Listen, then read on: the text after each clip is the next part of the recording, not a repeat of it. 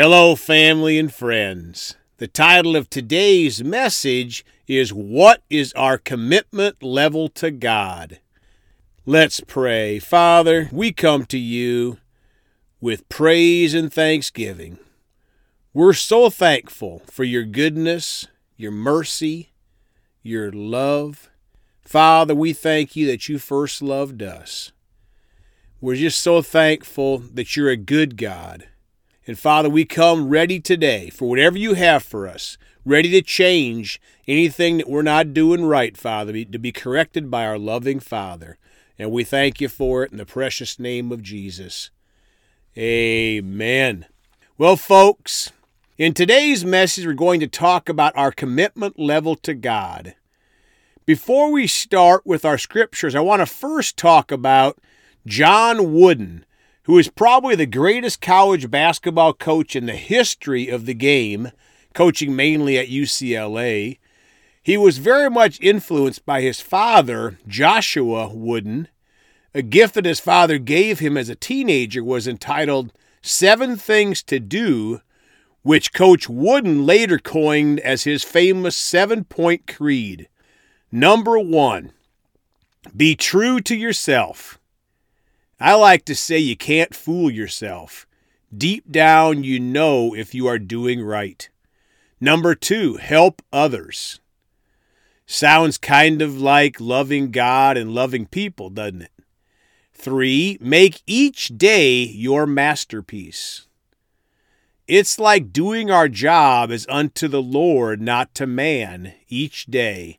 This applies to school, marriage, church service time, etc.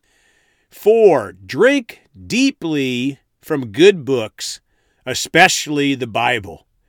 I think this one speaks for itself. Number five, make friendship a fine art. That is two points about really loving others and working at it. Six, build a shelter against a rainy day. I like to think of this one as a spiritual shelter. Don't wait to feed on the word about healing until you desperately need it. Build your faith, your shelter today. Seven, pray for guidance and count and give thanks for your blessings every day. Folks, pray, pray, pray. And we've talked about being thankful recently a few times. Let's start today in Colossians 3:23 in the New King James. And whatever you do, do it heartily as to the Lord and not to men. Folks, think about this verse.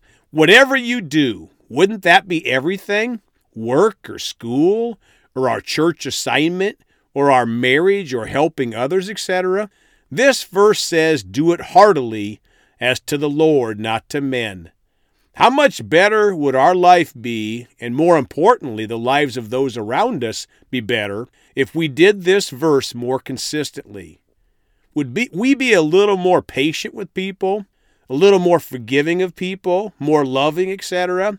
Let's read that verse in the Amplified Bible.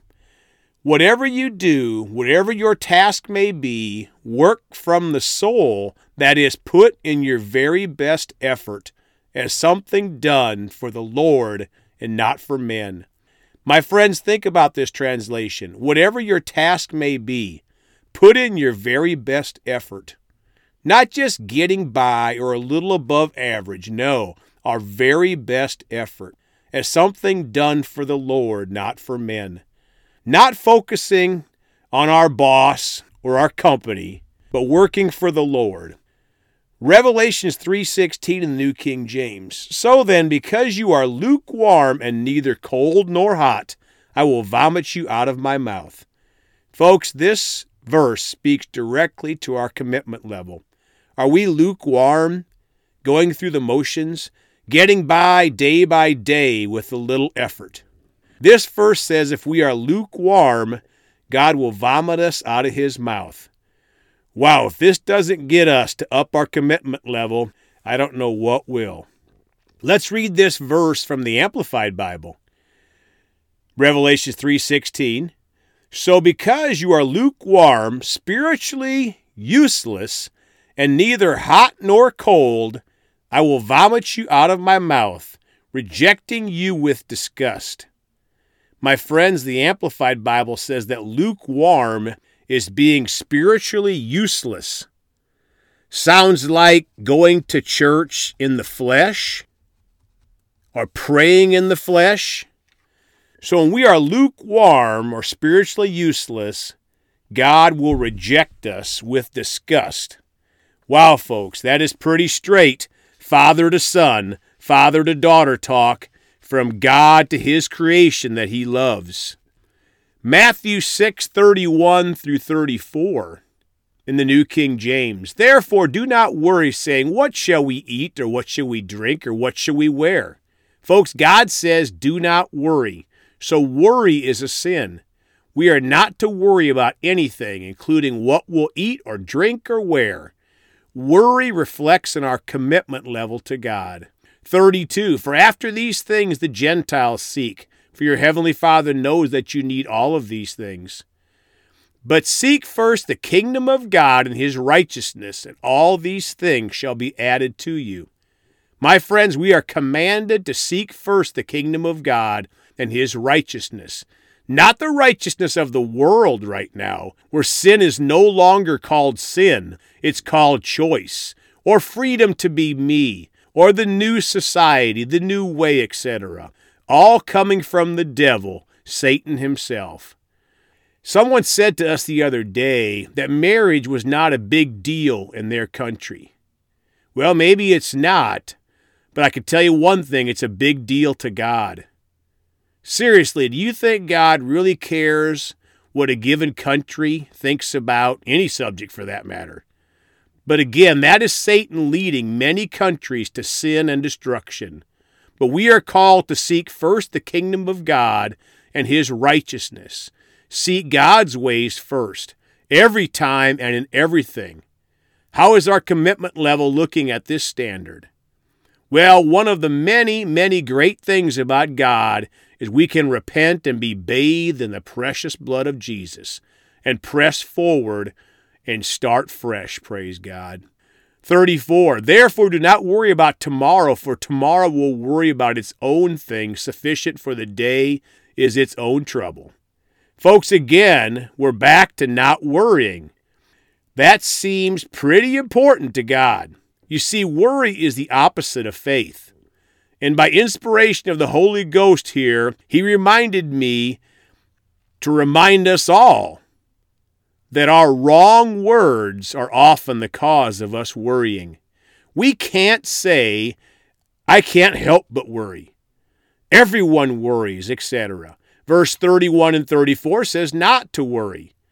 God wouldn't tell us to do something that we couldn't do. So if the Word of God says to not worry, we can live without worry. We have to settle this in our hearts. Quit worrying in Jesus' name. Matthew 6:33 in the Amplified, but first and most importantly, seek, aim at, strive after his kingdom and his righteousness, his way of doing and being right, the attitude and character of God, and all these things will be given to you also. My friends, first and most importantly, seek, aim at, strive after God's kingdom and his righteousness, his way of doing and being right the attitude and character of God. Folks, we live in a world where people are encouraged to seek their own way of doing what they want. This verse says to seek God's way of doing and being right, the attitude and character of God. We find God's ways of doing and being right in the Word of God, the Bible, not on TV talk shows, or the newsrooms or from sports athletes telling us what they think. Now let's go to Matthew 22, verses 36 through 39. Teacher, which is the greatest commandment in the law? Jesus said to him, You shall love the Lord your God with all your heart, with all your soul, and with all your mind. 38. This is the first and greatest commandment. 39. And the second is like it you shall love your neighbor as yourself. Folks, I believe one of the best ways to check our commitment level to God is to look at these two greatest commandments. What is our commitment level to loving God? Spending time with Him in prayer, spending time in His Word, etc. Number two, what is our commitment level to loving our neighbor? Not just the neighbors we like, all of our neighbors. Let's all commit to elevating our commitment level to God and our neighbors. No matter where we are, we can always get better. Serve God better. Commit more to God. Amen?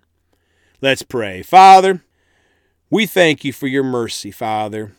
No matter what level of commitment we're at today, we choose to take another step with you, Father, to deeper our commitment level because we know there's never an end to getting closer and closer and closer to you.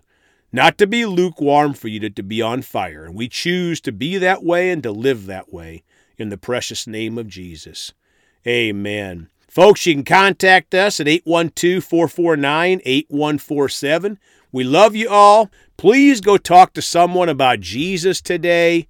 And remember, Jesus thought about you on the cross at Calvary.